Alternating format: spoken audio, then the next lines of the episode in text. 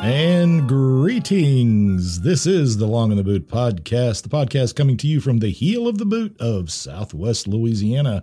I am your host, G Long, and across the way over there is Deb. Hey, y'all. Y'all, Uh, y'all. Y'all. It's that kind of day. it is that kind of day. Well, we're, I'm, I'm going to adjust my microphone just a little bit. Uh, Sorry about that, kids. Could have done that like a half a second ago. Well, it's it's been bothering me. I just couldn't take it anymore. So there. All right. I guess that's a little better. right. I hope. I guess we'll see. I don't know. I put up with a lot. So, Ah, yeah. Well, we're putting up with all kinds of stuff right now, aren't we? yeah, we are. Seems like a broken record. Yeah. Speaking of broken records, uh, the uh, email for Long in the Boot is longintheboot at gmail.com. And the phone number is 337 502 9011. Ooh, you didn't even write that down. I guess you you were sharp today. I, don't, I wouldn't go that far. Uh, but, uh, you know, I can. Sharper than remember Biden. okay, I'm, I'm What are sorry. you talking I'm about, sorry. I did not. Penny? I didn't mean to start like right in on it. I'll just. We don't need to. We don't need to go there. Don't make fun of Papa. We're not. We're not going to do that. We we're and we're not going to make fun of the weather. I'm. I'm. Yeah, I, I give know. the weather God, all what's the it's deal, due. man? Uh, Every time we do a podcast, there's like bad weather on the way. is this on us? Ah, God, I hope not. I'm not stopping the podcast.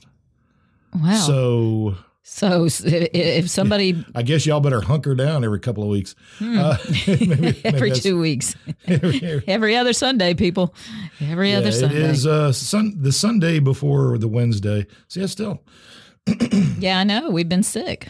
well, I was, but I mean, I'm better, but I don't know. Sinuses today are just Yeah, wrecked. we got weather coming in. They're, they're Um, afraid. And so we have an official name now, Nicholas. Nicholas. Yes, Nicholas. Nicholas.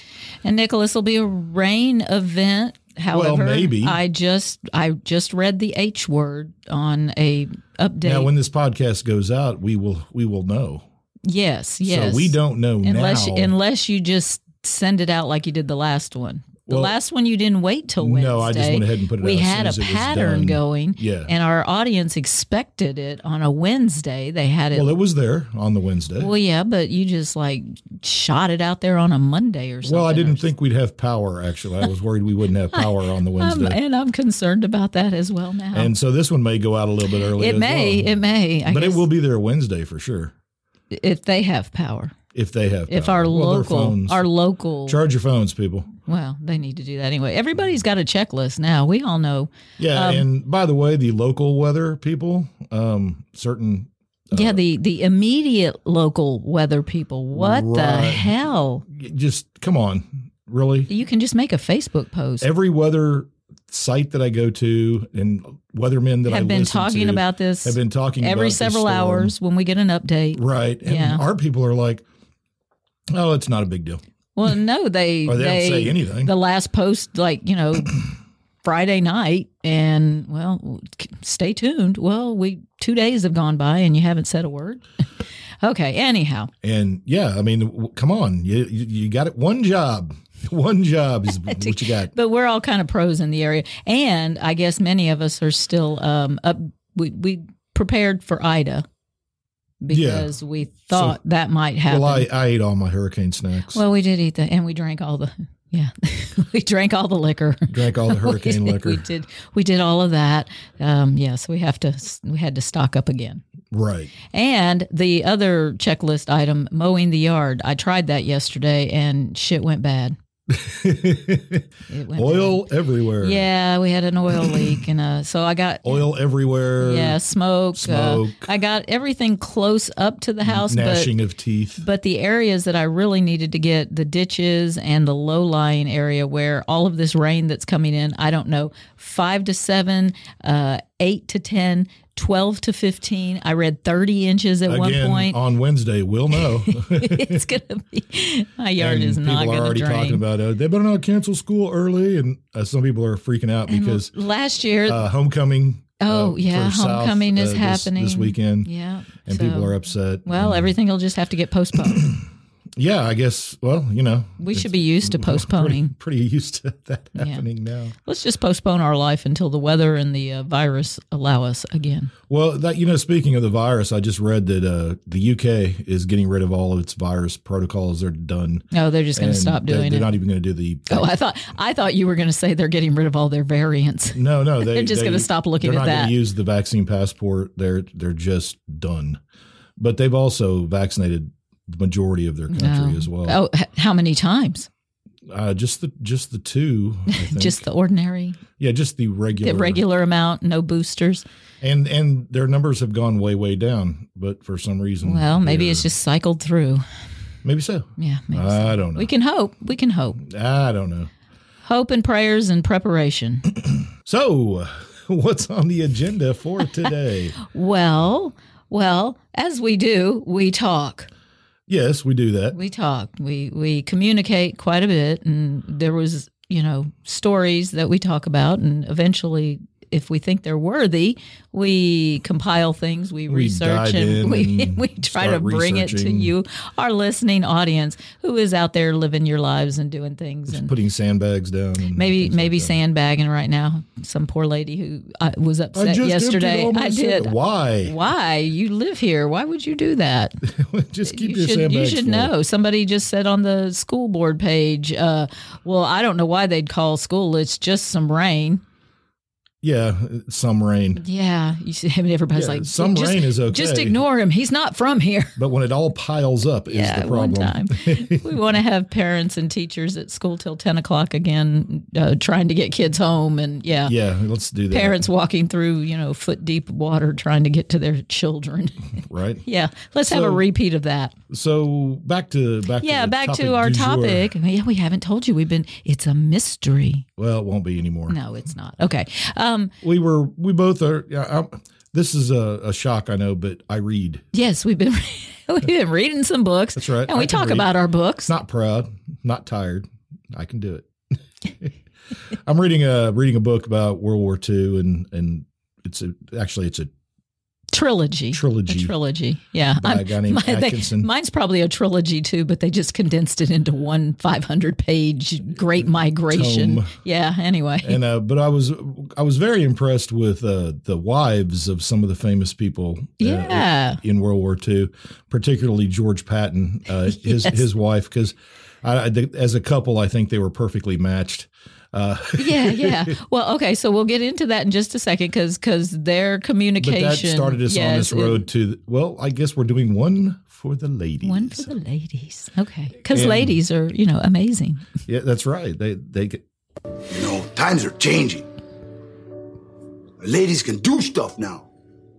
And you're going to have to learn how to deal with that. that's right. No, it's anchor man, anchor man, not anchor woman. Anchor lady. So, uh, and it, there was also another story that I thought connected to this that had to do with communication and male and female I communication. don't understand. Can you explain? Yes, I can. I can actually explain, and that's why you love me. Because, you know, communication really is kind of key to a healthy relationship and to how you interact with people. We, we do lots of our podcasts actually on communicating. Wait, I'm sorry, I wasn't listening. Yeah, you were. You're staring right at me. People, if you could see him, he's looking at me. That's true. Um, well, apparently, studies done uh, in a study that was recently published in the Journal of Acoustic Acoustical Society of America, because you knew they had to exist, uh, Sure, why did a not? study on mumbling. yes. Yes, mumbling. Scientists at the Hmm. Mumbler. institute say that males who speak less clearly or mumble tend to be more attractive to the opposite sex because women, women, you see this as a sign of masculinity. Really? Yes, sexual selection standpoint, men have, you know, more masculine traits obviously are going to be preferred by women. I mean, you don't want to have children with somebody So- who can't protect So women you. find somebody who can't enunciate properly to be Yes, sexier. apparently. Huh. I think and, and I think it's Well, at that like a explains my problem. you speak too clearly. That's it. I need to mumble more. well, it's a little late for you now, sir. You've been Oh, you- yeah, you've been yeah. taken and beaten down and no True. yeah. So anybody's coming after you now, they they can come through me That's- and I'm still spry. Used goods. Still spry enough to defend my to defend my home ground. Mumbling. Mumbling. Is that not odd? It is kind of weird. And then they started, you know, the the actors. Marlon Brando was actually nicknamed Mr. Mumbler or Mr. Mumbles, and Frank Sinatra called him that. Don Huh. Corleone when he played when he played the oh, he wanted to Godfather. mumble Hmm. more. yeah, he put cotton in his mouth in order to do it. Yeah, so that he could be less clear. Look how they massacred my boy. exactly. Exactly. So uh, Heath Ledger, Tom Hardy, um, of course, Dom in, you know, Fast and Furious are Vin Diesel, Dumb. the most masculine man on the planet. Just ask him; he'll tell you. Yeah. Well, That's give me The Rock any day. the Rock enunciates. Yes, he does. And I find, well, see, to me, I don't know. Maybe it, it- what's, am I I, you got me. I- genetically messed up because I actually want a man who I can understand? I, don't. I don't get it. Hmm. And I think this study. I. I. I have questions. Well, we Many always have questions. We always have questions. I'm not sure I buy it. But um, the opposite, though, men men seem to be more attracted to women who do enunciate.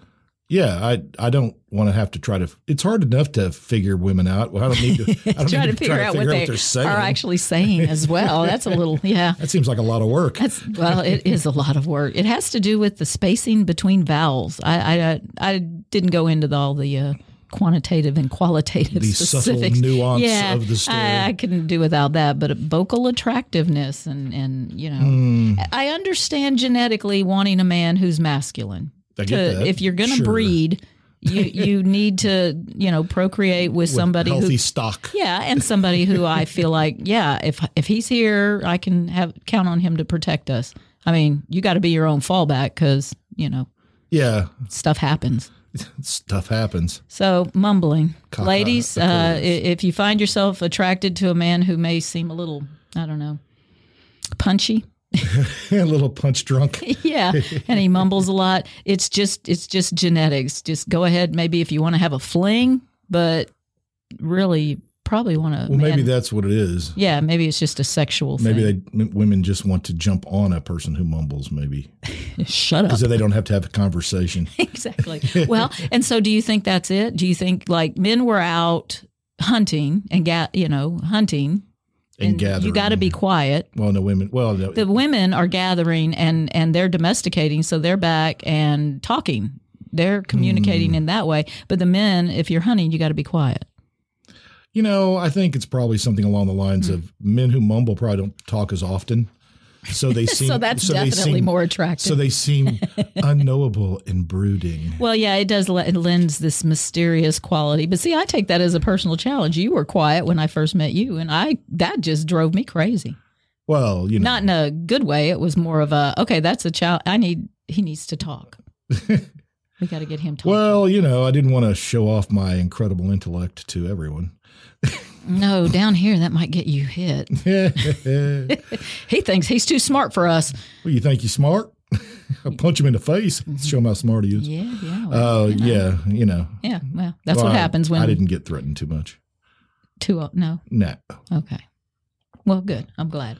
Yeah, I mean, Besides, I met you when you were young, so yeah, I was. all right. I So was there, just a- so there's a- a the youngster. opening uh, communication. communication. Okay. Okay. and then we we moved on to our uh, well you want to To start women. well yeah we the to women to badass women in Yeah, history basically that that often we we look at the men uh, side of history, and and I mean that's just the way it works. So history is going to be dominated by men uh, because men wrote the history books for the most part, for the and most part and until just recently, historically, men were making all of the major decisions. Now, and that's not to say that women were not, Were not always influencing, in the background, yeah. influencing everything. maybe they were lady macbeth and some poor guy Well, it, it's just one of those things. You know darn good and well that these meet. The good example I use in American history is when they were having all the meetings at the Continental Congress to to Mm, mm-hmm. fashion the founding documents.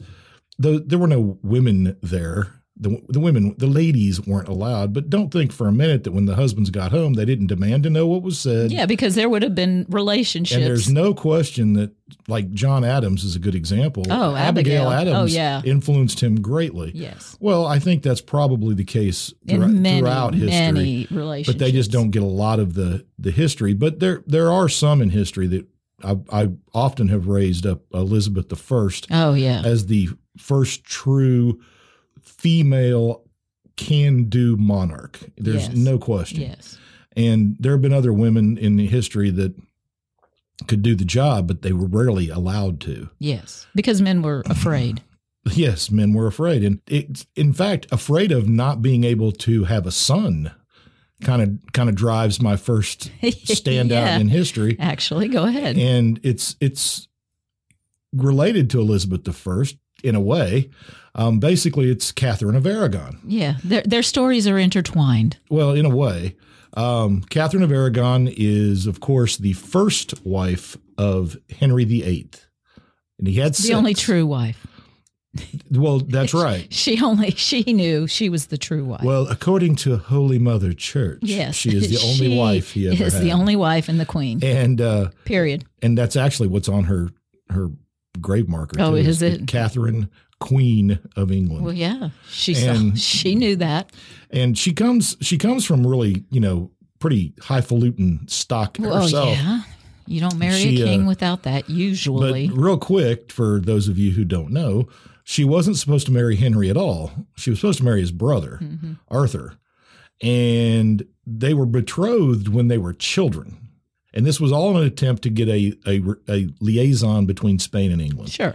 She is the daughter of Isabella and Ferdinand, the same two monarchs that sent Columbus, on his way. yes. Isabella of Castile and Ferdinand of Ar- Aragon, they were a team. And I'm sure Isabella was pretty badass herself. Sure. and uh, she helped, her and her husband united the kingdoms of Castile and Aragon and also kicked the Muslims out of Spain. They have a, you know, a side kicking out uh, of Jews.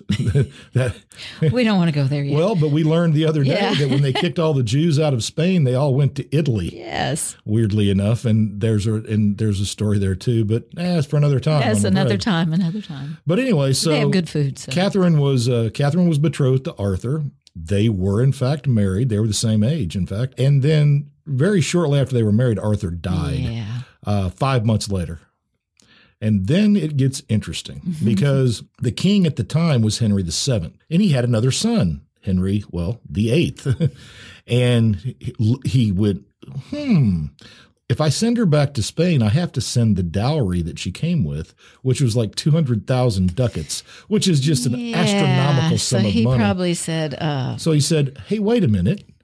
I have another son. She could marry him. But the problem is that wasn't allowed unless she didn't consummate her marriage to Arthur. And she said they never five months. Yeah. but they didn't. They didn't, she- according to her, and I believe her. She they never consummated the marriage. No, 'Cause- she was a very religious woman. well- She- I don't well, think she, she would got have more lied. religious later. Yeah, but I don't know that she would have lied about but uh, it. they, if they were they were apart a good bit of that five months, so it's quite conceivable that they never consummated the marriage. Because had she said they did, then they just would have sent her back. It would yes, And she, but well, with the two hundred thousand yeah, ducats with the money. anyway. So they asked the Pope for an annulment uh, post death of Arthur, and the Pope granted the annulment after she swore and was examined by. Uh, of- officials of the church. Yes. That must have been fun. Somebody with long fingers. Uh, yeah, I hope it was a nun. Uh, anyway, probably. Why would not. they trust that to a, I ma- a know. woman? No, they wouldn't have. would not have trusted They that would to a have- woman. yeah, it would have oh. had to have been a man. Ew. Anyway, so anyway, so she was deemed a maid, as they put it, and was allowed to marry young Henry. Henry, uh, five, I think five or six years her junior. After Arthur died, she had been uh, a regent. Uh, or uh, after she died, after Arthur died, I'm sorry, she was an ambassador from Spain. She is the first woman ambassador in European history. Okay. So she did that. She's very well educated, spoke several languages, and so eventually they were uh, her and Henry were married. And as the story goes, and most people know the deal with Henry, uh, Henry, All the deals with Henry. all the There deals were a with lot Henry. of them. She married Henry, and then comes the years of trying to have a son. Yes. And she had two, but both Yeah. died no, almost not, immediately. Not healthy. Yeah. And in fact, of her uh, six to possibly seven pregnancies, one child grew to adulthood. And by the time she was done with that, of course, she uh, she couldn't have any more kids. So Henry began casting his eye, of course. Yes. Yes. But I wanna not talk just about- his eye. Yeah.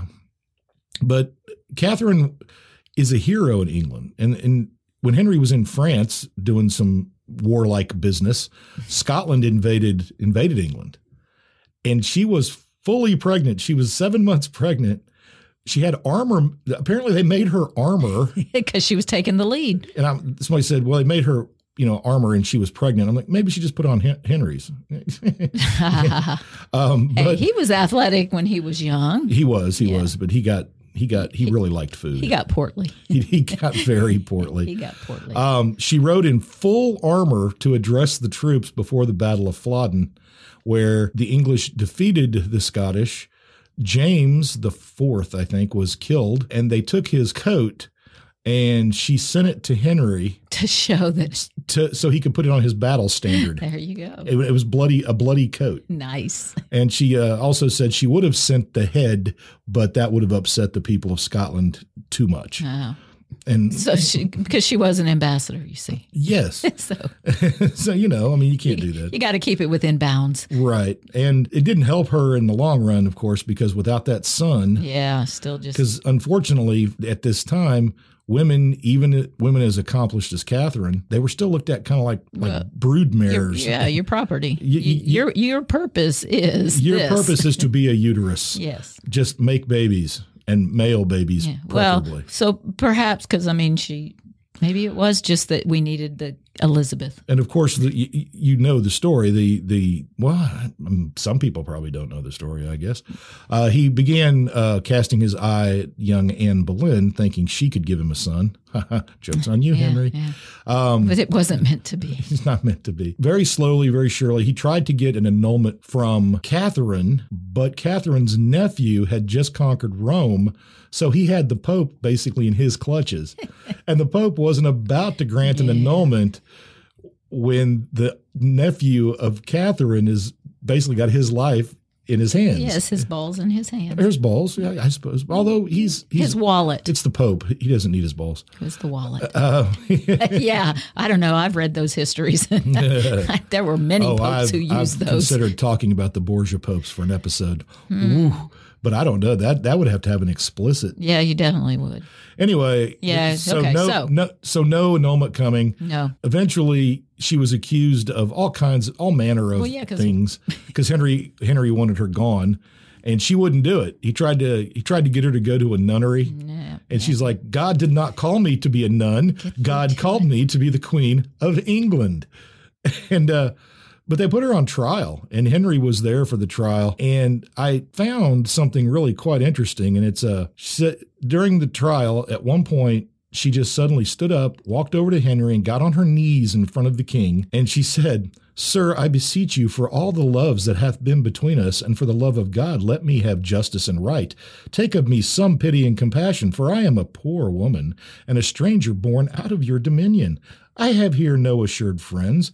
And she says, Alas, sir, wherein have I offended you? On what occasion of displeasure have I designed against your will and pleasure?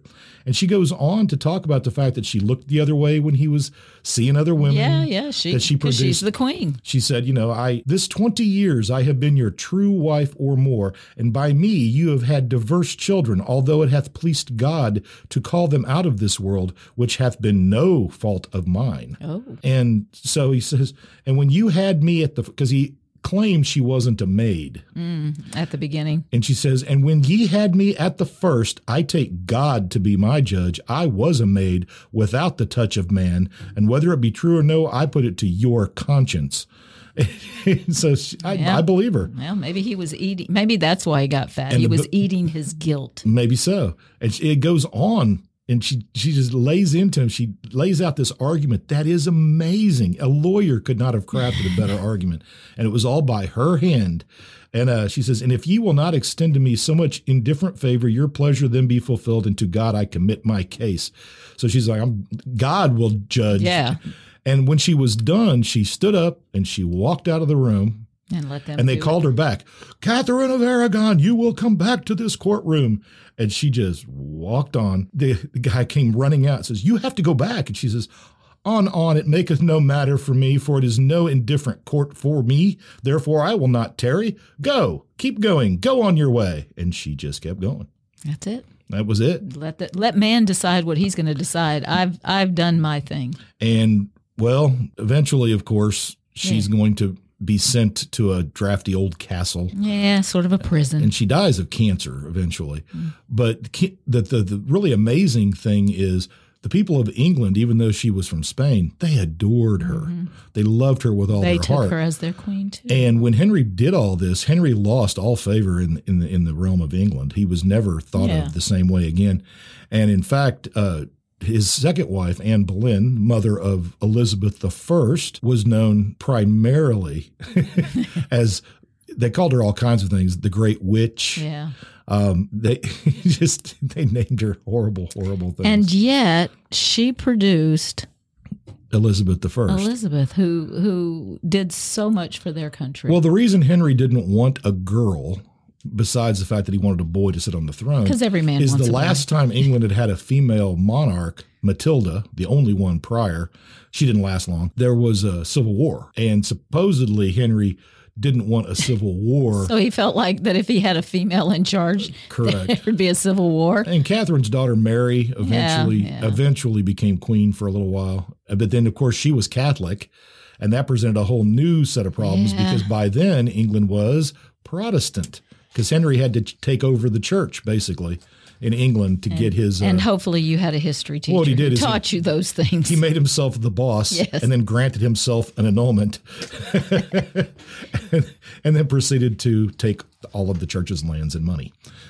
Because really it just came down to greed. Greed in all ways. Yeah, greed. And but Catherine, when you when you research Catherine, she is phenomenal. She was truly a long suffering queen, putting up with all the crap that Henry shoved her way Well, and- dealt and with it like a pro. in the end, in history has proven to show her to be the queen. well, and when Henry him went to France be an and- ass. And, the Scottish invaded, he had named her regent Yeah. before he left, which makes her basically king in absence She- of in the king. charge. Yeah, she's in charge. and so that which is was unusual at the time but he that's how much he trusted her to run england while he was gone And, and, yet, Oh. and she proved her worth all that because of a, Raised a an army. male. Just Yeah. heir. We just want an heir. Well, you got one. You got one in spades, buddy. Elizabeth was the was the king queen for sure. and all those other All right, so that So- leaves so that. that that was was my our old history. old history. You want to move forward in time? uh well yeah we i mean we might as well didn't you have uh something as well I did. I did. Well, how far in time do you want to go? well we Or- don't we don't want to go to Patton yet, do we? well i don't know that's a that's a mighty big leap but we could Oh, okay. Well, I but had you one. could you could I had- talk about the women and Oh, the their- World War One. yeah Oh yeah, the World War One stuff was really interesting. The things I learned, people. Well, it is pretty interesting to think because you hear women today talk about, you know, that they're still second class citizens and all this other stuff. But compare Oh comparatively, well, no, just like everything, Just- as as time and society move Right. forward, you know, it. Well, we talk about this all the time. When will we no longer have to say the first female, female Oh, whatever. or the first black per- yeah, just any we shouldn't have to say those things anymore it, it should have already been done is kind of the the idea but as society i think over time we don't have to say those things anymore because you know women have done these because things it shouldn't be uh, people of color have done these things it shouldn't be shocking. no And really, honestly, at this point, it shouldn't be shocking to s- to learn that people can do stuff. well sure As, when As the when bartender said. women died so often in childbirth, men raised children. You know, I mean, it. Yeah. We all take the role when it's necessary. Is that your chair? That was or my you? chair. Oh, sure, hey, uh, sure. at least I didn't fart. they didn't know that. Uh, my microphone would pick it up. It's a good mic. Uh, okay, so no beans before the podcast. No, never. All right. I don't know how we went. We just went off topic. Really, really bad. just strange. So Okay. first, first World War. Oh yeah, first world war, first modern war, right? Well, they sometimes they say that about the Civil War, but it's Uh, Well, I- okay, it's- mechanized warfare is, Yeah, is the it's- idea. Uh, you know, tanks and airplanes and all that. yeah, all the good stuff. It's a- Poison the quote gas. is terrorizing civilian populations as There an you act of go. war. So yeah, there, Yeah, there we are, that's- uh, and mobilizing society as a whole yes, full. Uh, yeah. because that because we got to get women involved, right?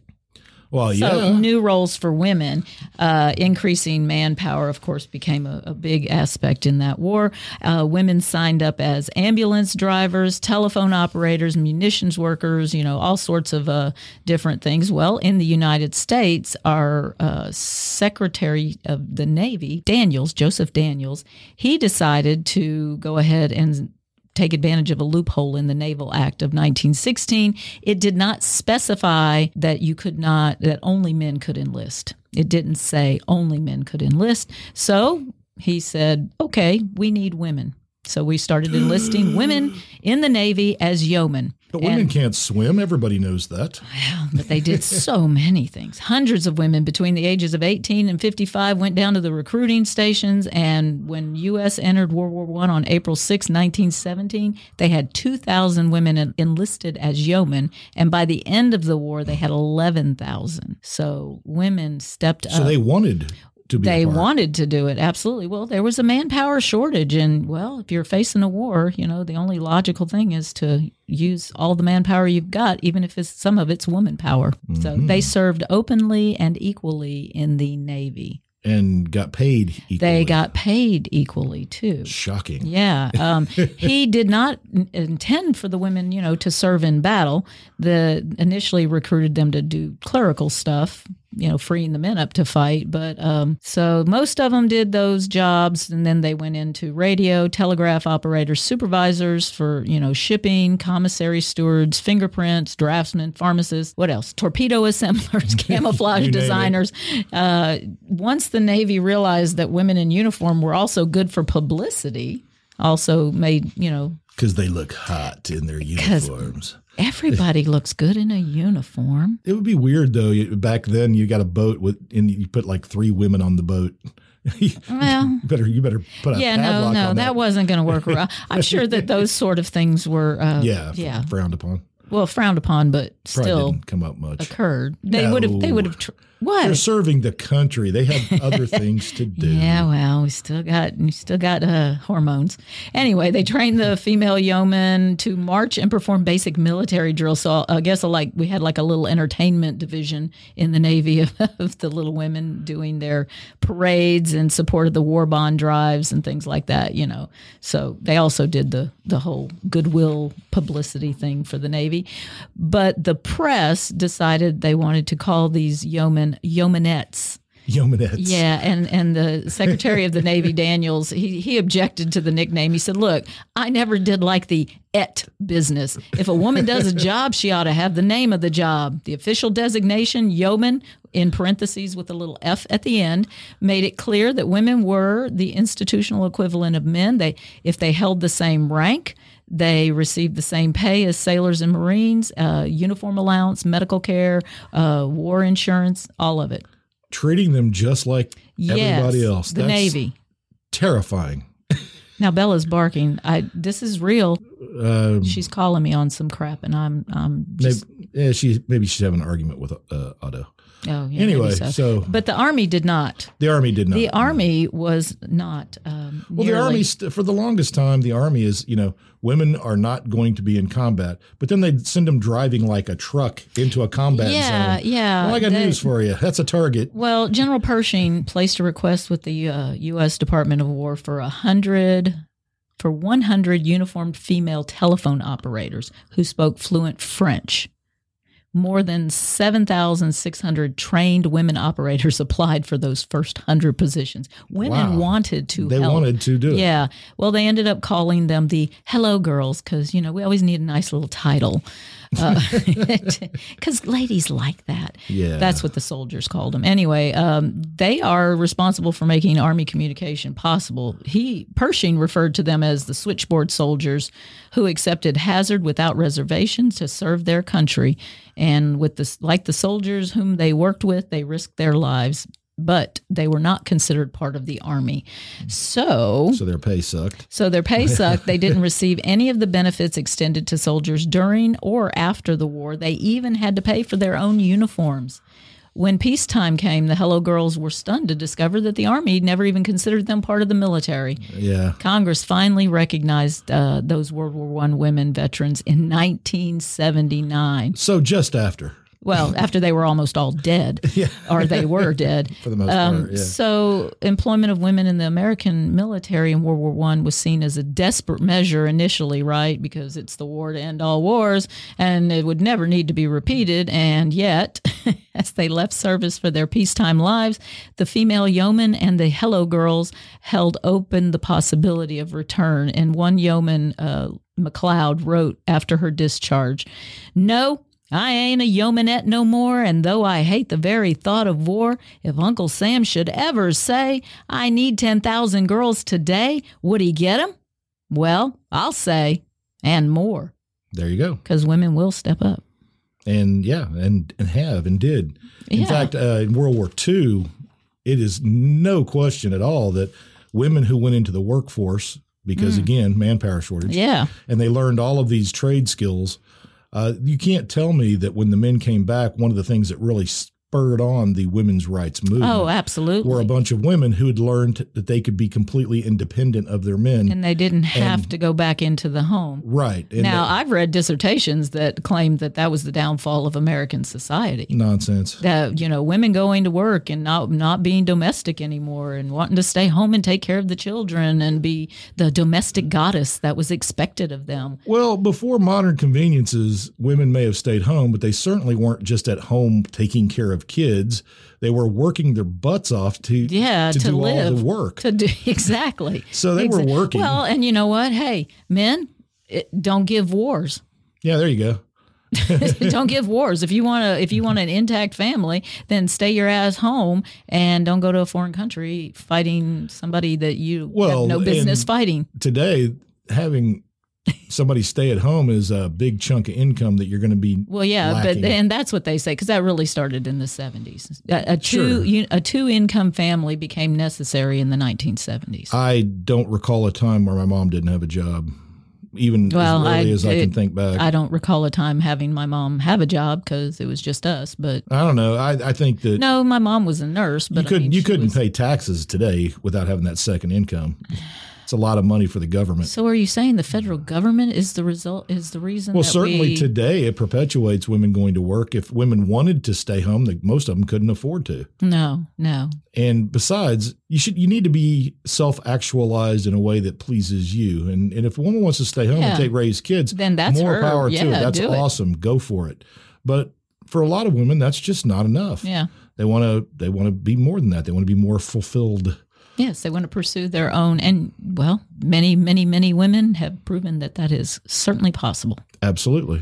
And well, There here you we go. are. We got another one too. And speaking of the military, Speaking of those women, speaking of the military, we're going to the, talk. the woman who really started this conversation, I think. well, it was in the trilogy that I'm reading. Yeah. It was about Patton, but uh, but his letters to his wife B, uh, Beatrice Ayer Pat, Patton. The letters are great, and just all all of the things that, about her were really really funny. oh yeah, and he Um, loved that woman. He absolutely loved did. that woman. One of the letters he sent w- after suffering uh, some problems in Africa was of all of the things that are confused. It's uh, I'm paraphrasing. I'm not going to be exact. but- Oh, okay. Uh, but of all, of I got the, quotes, buddy. in, in the middle of all this confusion, the one steadfast thing is you. Aw. You know, and so he he did. He wrote her constantly. and he was in life and death situations, Oh, so it- absolutely. he would have. Yeah, Well, he lived for it though. He yeah, wanted. he enjoyed that. He was, oh, he was. Oh, that's all he cared about. yes. uh, But I- anyway, I, read so let's the- talk for a minute about Beatrice Ayer Patton. Now, George Patton is a famous general from World War II, if you don't know. uh, he's also famous for all kinds of other things, uh, once slapping a soldier in a hospital in full view of reporters because the guy had combat exhaustion, and George Patton didn't believe in combat Yeah, exhaustion. he just wanted him to He snap thought he out was of a it. coward, and he slapped him a couple times. Did it pull him out of his PTSD? Uh, no, No, no, I wouldn't think so. what they actually the the combat exhaustion for troops was really common and a lot of times what they did was they pull them off the line feed them full of s- sodium uh, i think it was sodium barbital it's a basically a sleeping pill Oh, and just they just keep them asleep for like sedate them until they. weeks, just- yeah, but you're going to come out of it. The memories are still there. Right, but apparently that was the thing. It, you just had to separate them for a while. Eh, But the weird thing was, it turned out to be healthier mentally for these troops to rejoin their friends because what happened was, if they were sent somewhere else for treatment, then they would begin feeling very guilty. Guilty, that their friends were. Right. Yeah, I- so the idea was to get them off the front line, but keep them very close to the front to line their people.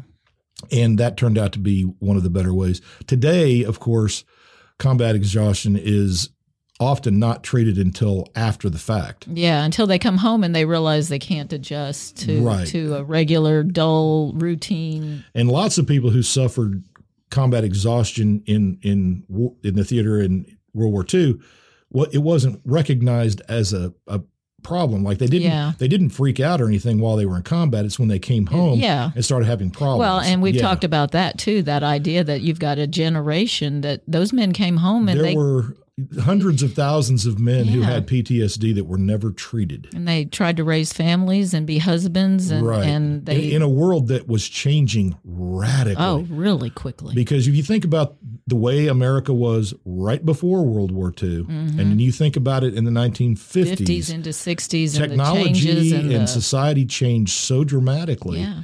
that it, It would have would've been, been- really hard to cope anyway, but then throw in four, Yeah. four years worth of horrible memories. and the fact that you can't ra- rationalize or recognize the things that are society looks so different from what you were used to. Yeah, some of the some of the letters from wives after the war Yeah. talking about the fact Tragic. they got married before the war, and then the person that came home was not the person they married. and he wasn't. no, he, And was, he he was wasn't. completely altered. And that, that affects society as well. it does. Um, now Anyway, so- George Patton's not like Yeah. that. Patton Patton got PTSD when he wasn't out fighting. he needed the drama. needed the He drama. needed the chaos. Um, but anyway, when he was smell of young, war in the morning. when he was young, he met Beatrice Banning Ayer in Haver, Haverhill, Massachusetts. She was the daughter of Frederick Ayer, who was an industrialist. Yes, she big, was a privileged super rich child. Mm-hmm. industrialist.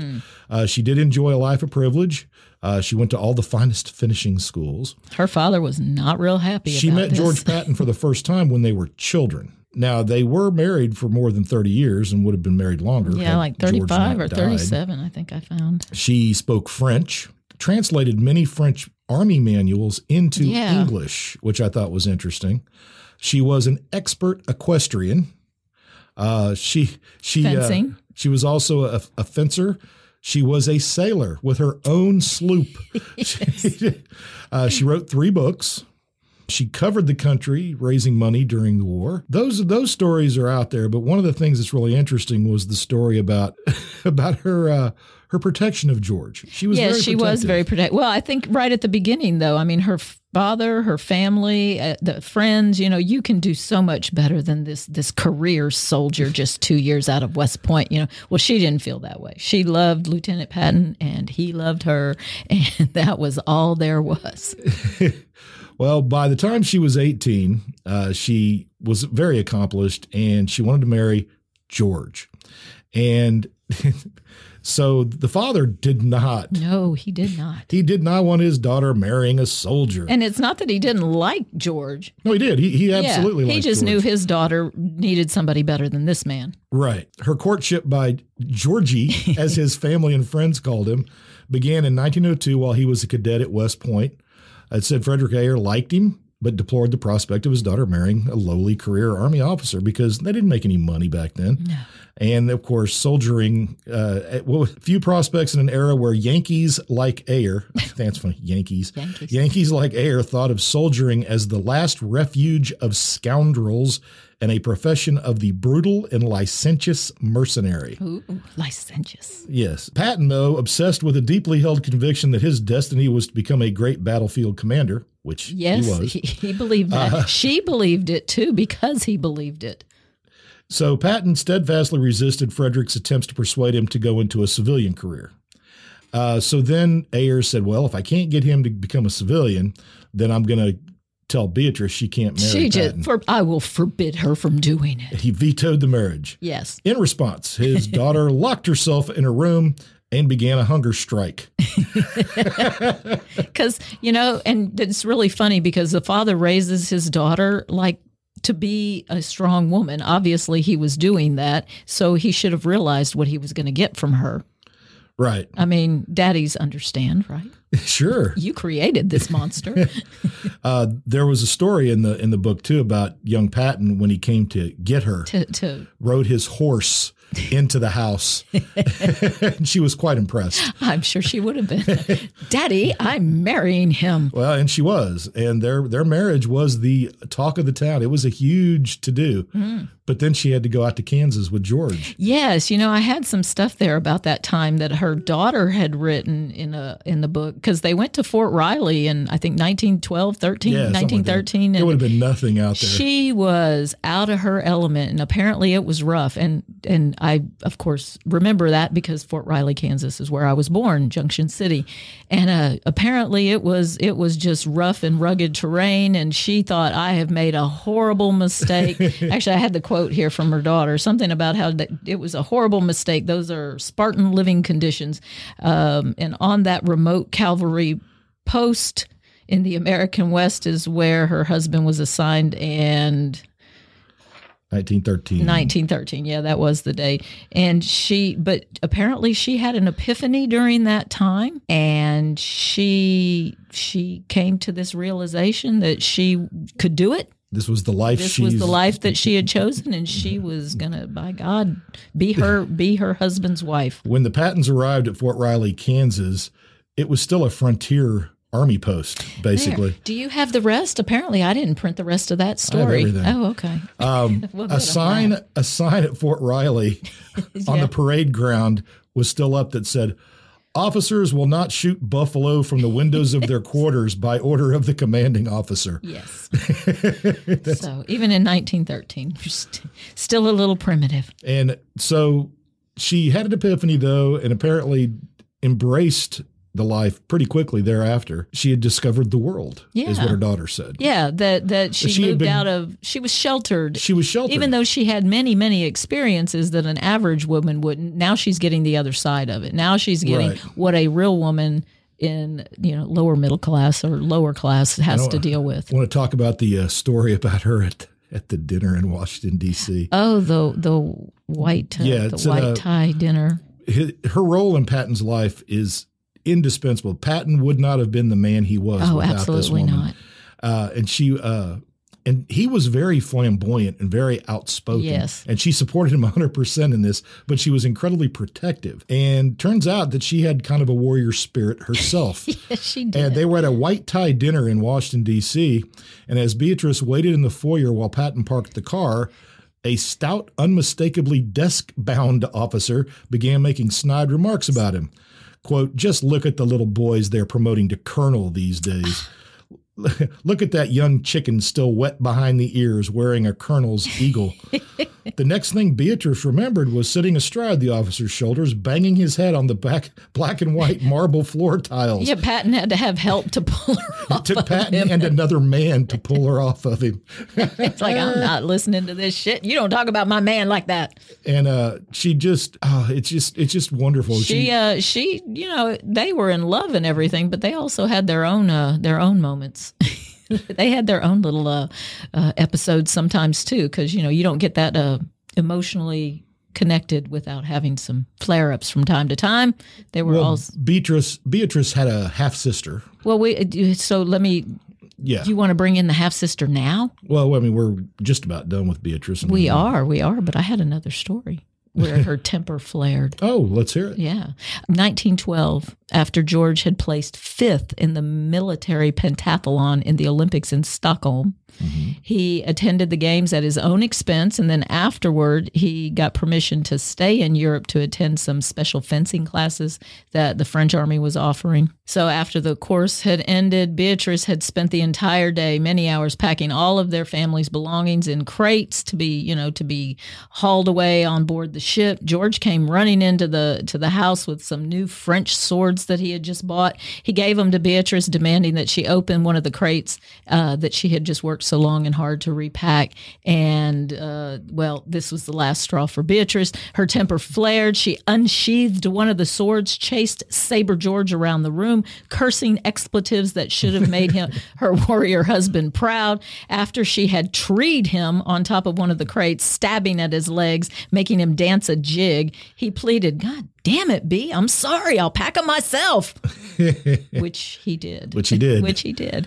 But yeah, that I'm sure is nothing compared to uh, her half sister's in, involvement. Yeah, her half sister had uh, a daughter um, who apparently cast her eye towards George, and may have possibly it's it's the George the family the Patton family believes that George absolutely had a dalliance with the niece. Okay. or well, he's not related to him, but it doesn't matter. um, by marriage, niece by marriage. Niece by marriage. There you go. Anyway, apparently B might have been aware of it as well. Yeah, but she wasn't going to be a but she woman to didn't- take it. Well, she didn't put up. She didn't really say anything about it. But when World War II came around, George went to Europe, and this young lady got a, a job with the Red Cross and got herself positioned very close to where George was in Europe. B Mm-hmm. Yeah. really didn't like That's that. because women be bitches well, you know. chasing after her And man. uh, and I, I, I I'm not going to sully the other woman's name, but you can Google it. Yeah, you can Google it yourself. But af- after the war, she didn't say anything to this girl. B kept her mouth shut the entire time. George gets in a car wreck right after World War II ended, not too long after, and gets paralyzed from the neck down and eventually dies. B, who had gone over to Europe for the funeral, soon as the funeral was over, because he's buried in he's buried in uh, Luxembourg. Oh, okay. And as soon as the funeral was over, she left. And she went back to Hawaii, where she was living, and then requested that her niece visit her at her hotel room Now that George is out of the picture. now that George is gone. She waited two weeks. What? How very ladylike then. That's, Yes. That's very. Uh, The girl came into the room thinking that there was going to be some kind of discussion or something about George Yeah, or just whatever. yeah. She had no idea. she was sa- sandbagged. And when she came in, Beatrice basically cast a cursed, a Hawaiian curse on her, accused her of sleeping with George. She, you know, the whole deal, and basically cursed her f- to to be dead. to death. Well, Oh My God. two weeks later, Uh-uh. the woman was found in her apartment. She had turned the oven on, blew out the pilot, and gassed herself. Wow. And in the room were dozens of pictures of George Patton No. laying on the floor. And That's just like one of those crime scene things. Yeah. Yeah. So oh, so she it Sylvia worked. Plath herself. And B B was uh, went on w- about her life, but sadly in 1953 she was riding horses as she was wont to do, Wow. and she had an uh, aneurysm while riding Oh, okay. and Fell off the horse. died, Died. They said she died before she fell off the horse. Oh, okay. It's that quick. Well, you know what though? A woman like that, she she was still doing what she loved. Yeah, So- and uh, and the family, uh, the the book here about about her and and George, it's it's really wonderful. Uh, and the letters that George wrote to Yeah, her, you I had could really. I have one see the here, love. a, a quote, uh, one of the most beautiful love letters. He said, "I love you so, B. I am not so hellish young, and it is not spring. Yet still, I love you just as much as if we were 22 again on the baseball grandstand at West Point the night I graduated. Aw. Isn't that sweet? Yeah, she uh, and and while he was in while he was in combat in Africa, especially, there was all kinds of problems. And when he would complain to her, she would just say, "George" or "Georgie," you know, she'd send back the letter, "Georgie, stop complaining and just deal with it." You know, she, she didn't let him whine. Suck it up, sir. yeah, Suck it she up. she was right there. Yeah. And and so again, George Patton would not have been the man he was without the wife that he married. Yeah, there are many of them. If you Mm-hmm. go through like Civil War wives, there are many of it. Now there was the other side too. There were a couple of wives who who fed their husbands insecurities and psychoses. You know, there were there were several of those type of women. Oh, sure. too, I mean- who really just were bringing. Well, because I Their believe man what was down. what was it you said? Women be bitches. I think that's what you said. yeah, that's that's been my experience. Yeah, I've Some- met a few men some- who could qualify. As, Oh, absolutely. Oh no, no, I'm fair. I don't. I'm, yeah, men, Oh. yeah. So men can be bitches too. Absolutely. Okay, Yeah. And hurricanes can be bitches. Mother Nature don't give a front. No, it does not. Um, you know, at one point in 1916, a gasoline lantern exploded in uh, Patton's face and he was badly burned. When he wrote his wife, he said, I love you with all my heart and would have hated worse to have been blinded because I could not have seen you. Aw. And I mean, she She wasn't, was a, no, she, wa- she was a pretty lady though. she was, you know, Yeah, but for, yeah, for the times, um, she she yeah, was, she wasn't she would have been referred to as fetching. fetching. She probably had a well turned ankle. I don't know. We can't see it. Her dresses are all so long and I know, cover they everything. really yes. But she Wonder who the first woman who who finally just broke that barrier and said, you know, I'm not wearing that shit And anymore. I got I got one more woman behind the man story. you it actually goes really? goes back uh, before Patton. you but know, in the 1970s at McNeese State University, women still had to wear pantyhose. yeah, It was required. pantyhose. Pantyhose and closed-toed shoes. Uh, well, you know what? There's a lot of women that probably should continue that tradition. I've seen some pretty ugly. I, I just toes. thought that was a strange dress code for the again. I'm 70s. sorry. I, d- I don't want to get into this whole thing, but if you've got ugly feet, don't don't show them. okay, Sorry, just we're gonna get in trouble for this one. You're gonna get another phone call. I might. Oh yes, I, I did receive a phone call. yes, yes. And uh, I did. I did. I'm not going to fornicate myself. Okay, I'm not going to do it. for your opinions. No, it's not worth it. But What's anyway. your final story? You, are you hiding one from me? Well, it's Edith Wilson.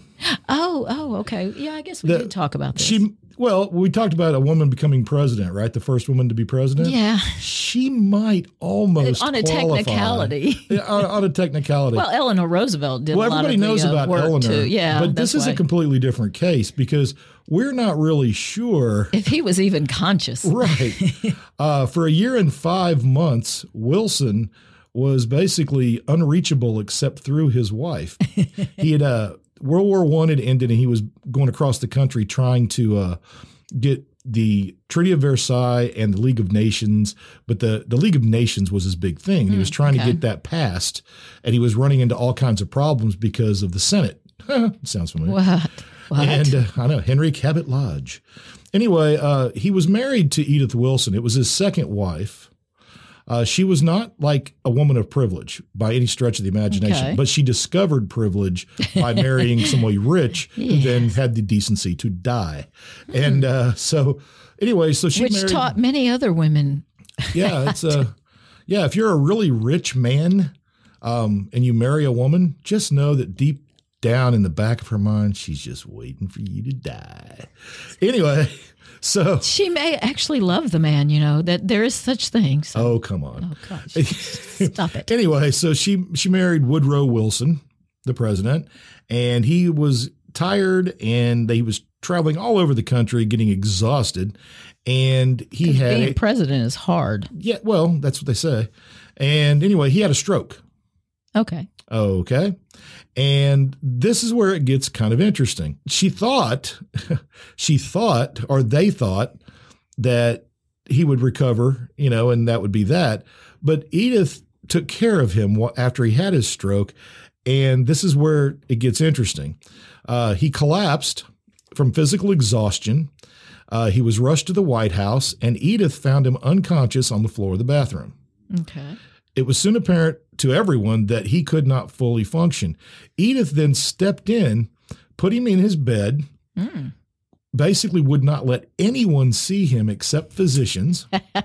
and when she would talk with physicians, she would make sure no one else was there. She would not even consider making her husband resign and have the vice president take over. We didn't have the 25th Amendment yet. She said, We can't let the vice president take over. It would just depress my husband so much.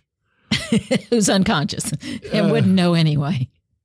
so she had plans. She had designs already. Well, it, it sounds kind of like she did. The first move in establishing what she called her stewardship Mm-hmm. was to mislead the entire nation, from the cabinet and Congress to the press and the people. Vetting the carefully crafted medical bulletins that were publicly released, Oh. she would only permit an acknowledgement that Wilson badly needed rest and was working in his bedroom. When individual cabinet members came to confer with the president, they got no further than the first than, the- lady. than her. Yeah. If they had policy papers or pending decisions for him to review, edit, or approve, she would take the documents, look Go them into over the- herself, yeah. go into the room, and if she deemed the matter pressing enough, uh, she would claim that he read all the necessary documents, and then she would come out with a signature or not. It was a bewildering way to run the government, officials said. but for more than a year. Yes. and uh, when people would come to say, I have to see the president, she'd say, No, what do you need to tell him? They would tell her, she would go in the room. A few minutes later, she would come out and give a decision. Oh. Go, Edith. And often she would give them back paperwork with margin notes that she said were the president's verbal responses that she wrote Oh, that down. she wrote down. So that's why it was in her handwriting. And This Nice. is not a w- very well educated woman. She did not go to college. Well, she didn't need to go to college Not to for this. understand the common sense day to day. She even Maybe got that's what we're lacking. she even got the when she heard that the secretary of state was convening cabinet meetings without wilson's permission she considered it an act of insubordination and wilson the president Fired, fired, him, Yeah. yeah okay But she wrote the order. Yeah, yeah, i'm sure i'm sure it was uh, the order was in her handwriting. here's here's my favorite the most damaging irony, however, came as a result of Ms. Wilson's insistence that a minor British embassy aide be fired for a bawdy joke he'd once cracked at her expense, or else she would refuse credentials for an ambassador who had come to specifically help negotiate for Wilson's version of the League of Nations. The ambassador refused to do so and returned to London. He was the key to getting the Senate. He was friends with Henry Cabot Lodge Oh. and could have gotten it passed but for Edith. Yeah. And it said Edith may well have damaged what he had dreamed of as his His most legacy. important legacy. Yeah. Until her death in 1961, Wow. uh, the former First Lady insisted that she never assumed the full power of the presidency, and at best, she used some of its prerogatives on behalf of her husband. Oh. But now But for looking a back at year and five history, months, yeah, She was running. we can Mm, the all country. kind of see how that might have gone. Besides, I've seen it in a movie before. I know Yeah. it's possible. So, It is possible. but it is kind of funny. And- Yeah. and. I just Oh and well, it must have driven these people crazy because nobody liked her anyway, and uh, well, so- maybe she was getting her revenge then. Maybe so. Well, Maybe she so. didn't damage the country too much, so Well, no, I mean, well, I, she didn't damage the country, but she certainly didn't do it any favors well, you know, neither did many of the men who have held that office. because So, after Wilson, it's the 1920s, and it's all going to start going oh downhill yeah. pretty quickly. Well, we got a decade. We got a we got a good decade yeah, it roared, of consumerism, advertisements, and and, and lots and lots of loans. yeah, Oh, and the stock market was doing great yeah, in the yeah. 20s for about nine years. I don't want to continue to draw those comparisons because Great Gatsby is just Are you still teaching that? Yeah, we're still doing that. Um, so so we're gonna wrap up our our I guess we got to. Yeah, we women gotta- are badass, and sometimes they're bitches. You know, times are changing. Ladies can do stuff now. And you're going to have to learn how to deal with that. Yeah, yeah. Well, I've always because I've always searched for understanding of of women's roles because you know being raised by a man you want Yeah. to understand that. And actually, you know Margaret Mitchell because I told you you know thirteen I read this you know Gone with the Wind. Margaret Mitchell. Ne- Yeah. never heard of her. Yeah. Okay. so uh, th- and Scarlett O'Hare's character at the time Racist. appealed to me greatly as as a good role model for what a, a woman is. And years later, they released Margaret Mitchell's diaries when she was a young girl, and she was constantly asking those questions. Well, why can't I do it? it why? Because I'm a girl. Can I not? I mean, she was. Yeah. Yeah, she was Scarlett. Sure. she was absolutely. So I've always been, you know, I guess they're ready to eat or something. I don't know. It's They too can't early. eat. Um, but one thing in all of the research as we did, I, I found lots of women. Of course, we found Oh, lots there's- and lots and there's lots. too many to count. Too many to go through. Uh, we picked a couple, but the the fact that the women getting the right to vote, twenty states recognized women's rights before 1920. We had 20 states that Because this was an amendment. It had to be. Oh. yeah, it ratified had to by be the states. ratified by the states. So 20 states did it before, you know, the, the amendment was passed. And then you've got the states that just couldn't see fit to Couldn't- go ahead and say, yeah, women, you, Because even though it had You already can been vote. ratified, enough t- Yeah, enough it- states had said yes for it to be ratified, but there were some holdouts. There were, and I must have learned this in, in Louisiana history, but you know, I relearned it the other day. And so the final three states to, to actually go ahead and ratify women's rights to vote All right, Louisiana what a shock! in 1970, 1970 Geelong, uh, North Carolina, 1971. And of course, because we're always in competition with our neighbor, Mississippi, Mississippi, 1984. Hey, In 1984, Mississippi finally came around to the idea that women, well they approved it. they approved it. Yeah. It just, Women were already voting, yeah, they were. Well, but the point is that but we don't like it. that we don't like it. And we're going to say that we don't like it. I don't like it, sir. don't like it at all. What the Would hell? they think it was going man? to go back? I don't What were know. they waiting for? I don't know. That's just perplexing as all hell to me. We we work together. Men and women work together. And if you're left alone, you you do the job you need to do, whether it's a man's job or a woman's job. You do what needs to be done. We're humans. Yep, yep, yep, yep. Human beings. yep there you go. Impressive stuff. Women can do stuff. Women can do things. Well, look like that. Ron Burgundy's can't- just going to have to get over it. I don't have that in front of me, but the the the the, the ladies on the, the moon program, the the lunar, Oh yeah, yeah. they kept them quiet, and not only were they Absolutely. women, but they were also women of color, Yes, and and they just buried that. You know that. I know. And see again. but Okay, th- so but what is there that? you go. That's men who were in charge of the information. Yeah, but again, what are they afraid of? What has man through the centuries been afraid of if women are strong? Because not all men are afraid of that. Many men thrive with a partner. Everyone knows Who- women can beguile men. So it's it's the religious part. No, it's it's witchcraft. It's punani witchcraft. That's right, voodoo voodoo punani. I, ah, all right. Well, I I, guess don't know. We're not going to solve those issues No, today. we're not. You know what? Men and women are awesome. They can be wonderful, and Mostly, then there's that other dark side to men and women. yes. So I choose to look on the bright side, but I do not ignore. I do not ignore the reality that you know. My advice, my advice is, uh, you know, become friends with somebody before you marry them. That's always my. advice. oh, we've al- yeah, we've given that advice. Yes, and I'll continue giving Yes. it forever. Well, trust that you you 'Cause Then recognize you're going to know the person. Well, yeah, trust that you know how they're going to react and behave. Like, Time and experience. Yep.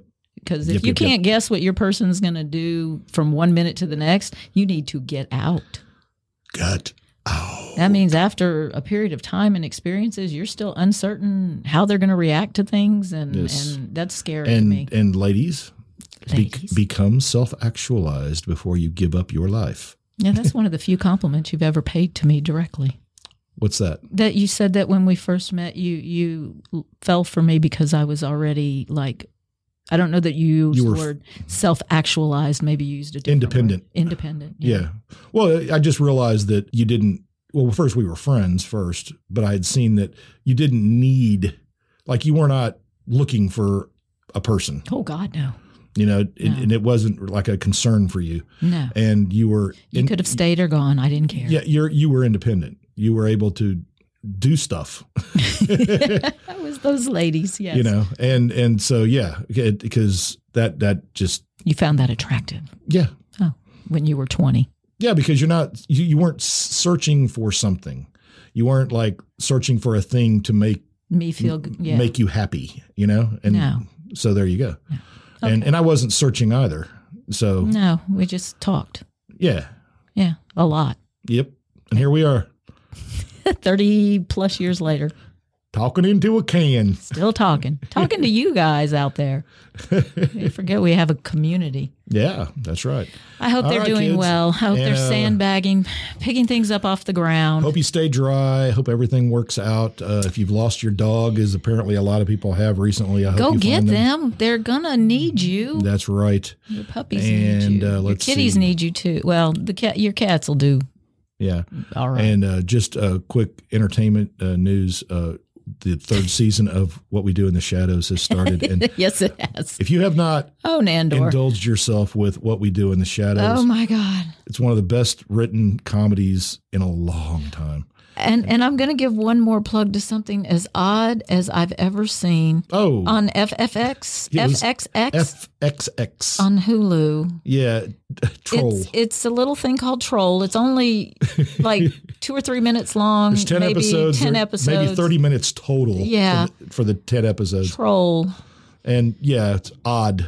Yeah, but, it- interesting. But if you've ever wanted to see a troll go through therapy, troll. troll. FXX. FXX, not, not trolls. uh, No, no, troll just Troll.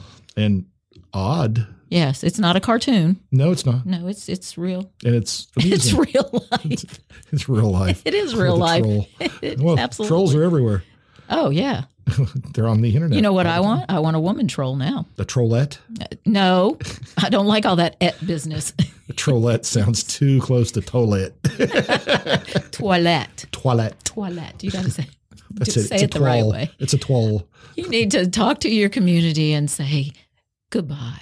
I guess we could do that. All right, one more time. Uh, email longintheboot at gmail.com. Phone number 337 502 9011. Ha ha. You got it, There we buddy. go. And uh, hope everybody has a great week. Yeah. Uh, and we'll be back again at some point in the future. Yeah, we here. will. Yeah. There's a lot of stuff out there in the Gulf or in the. In, in the Swirling Atlantic around. and swirling around. so And- you can be sure we'll be back with you. And y'all take care. Bye. Bye bye.